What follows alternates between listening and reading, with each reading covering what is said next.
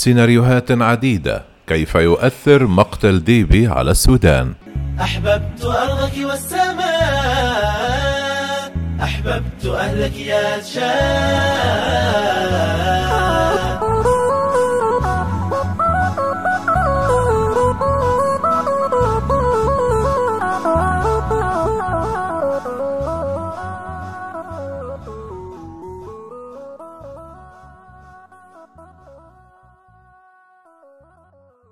أجمع مراقبون على أن حادثة مقتل الرئيس التشادي إدريس ديبي ستلقي بظلالها على الأوضاع الأمنية في منطقة دارفور السودانية التي تشهد أصلا هشاشة أمنية كبيرة.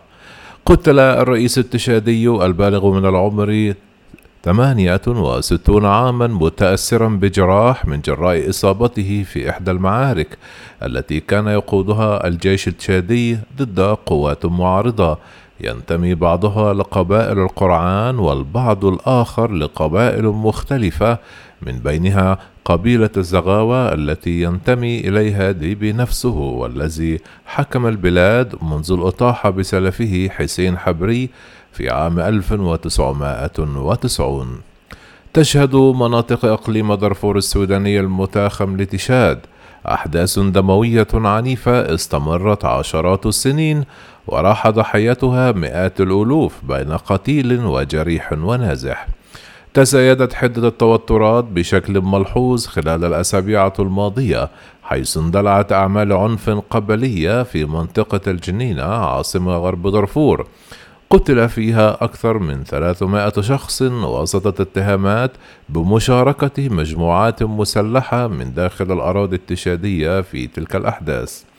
في أول رد فعل سوداني رسمي على مقتل الرئيس التشادي، قال مجلس السيادة الانتقالي السوداني أن ديبي لعب أدوار كبيرة في تعزيز العلاقات بين البلدين فضلا عن جهوده ودعمه لتحقيق السلام بالسودان.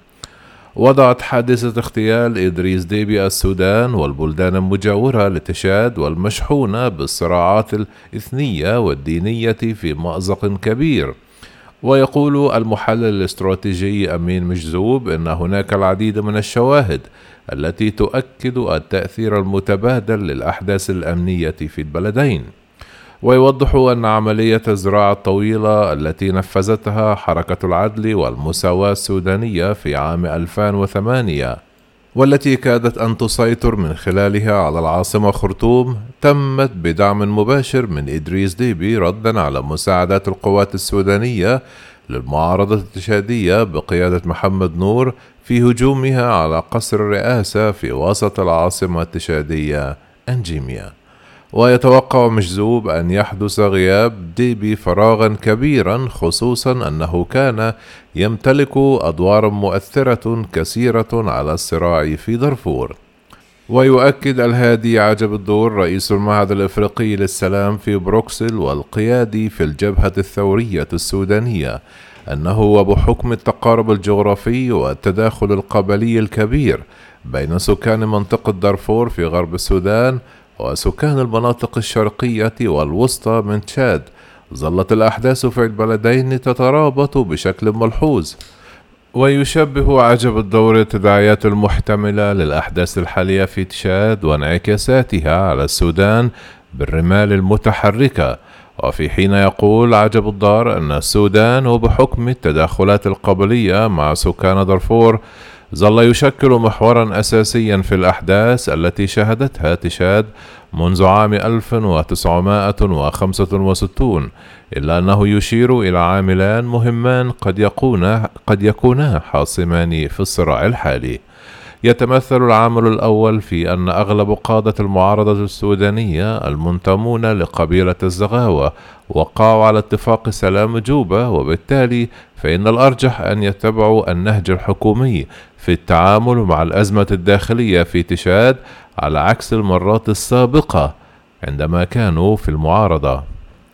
أما العامل الثاني فيتعلق بموازين القوة الجديدة في تشاد حيث بات من الواضح أن قبيلة القرعان تحولت إلى لاعب رئيسي وهي لا تملك وجود وامتداد كبير داخل السودان على عكس قبيلة الزغاوة وبعض القبائل التشادية الأخرى. اللافت هذه المرة وعلى غير العادة أن تتعرض العاصمة أنجمينا لهجوم من مجموعات مختلفة من بينها القرعان ومجموعات أخرى تنتمي لقبيلة الزغاوة والتي يتحضر منها الرئيس التشادي مما يشير إلى احتمال دخول عناصر أخرى تخفف حدة تأثير الصراع التشادي على الأراضي السودانية. لكن الصحفي حافظ كبير يرى أن التداعيات يمكن أن تكون كبيرة على السودان خصوصا في ظل اشتعال الحرب الأهلية في منطقة أم تيمان القريبة من الحدود السودانية. كما يؤكد على ضرورة النظر للحادثة الحالية من زاوية الاصطفاف القبلي المحتمل. إذ برزت خلال الفترة الأخيرة مخاوف لدى عدد كبير من أفراد قبيلة الزغاوة من احتمال فقدان نفوذهم داخل العمق التشادي.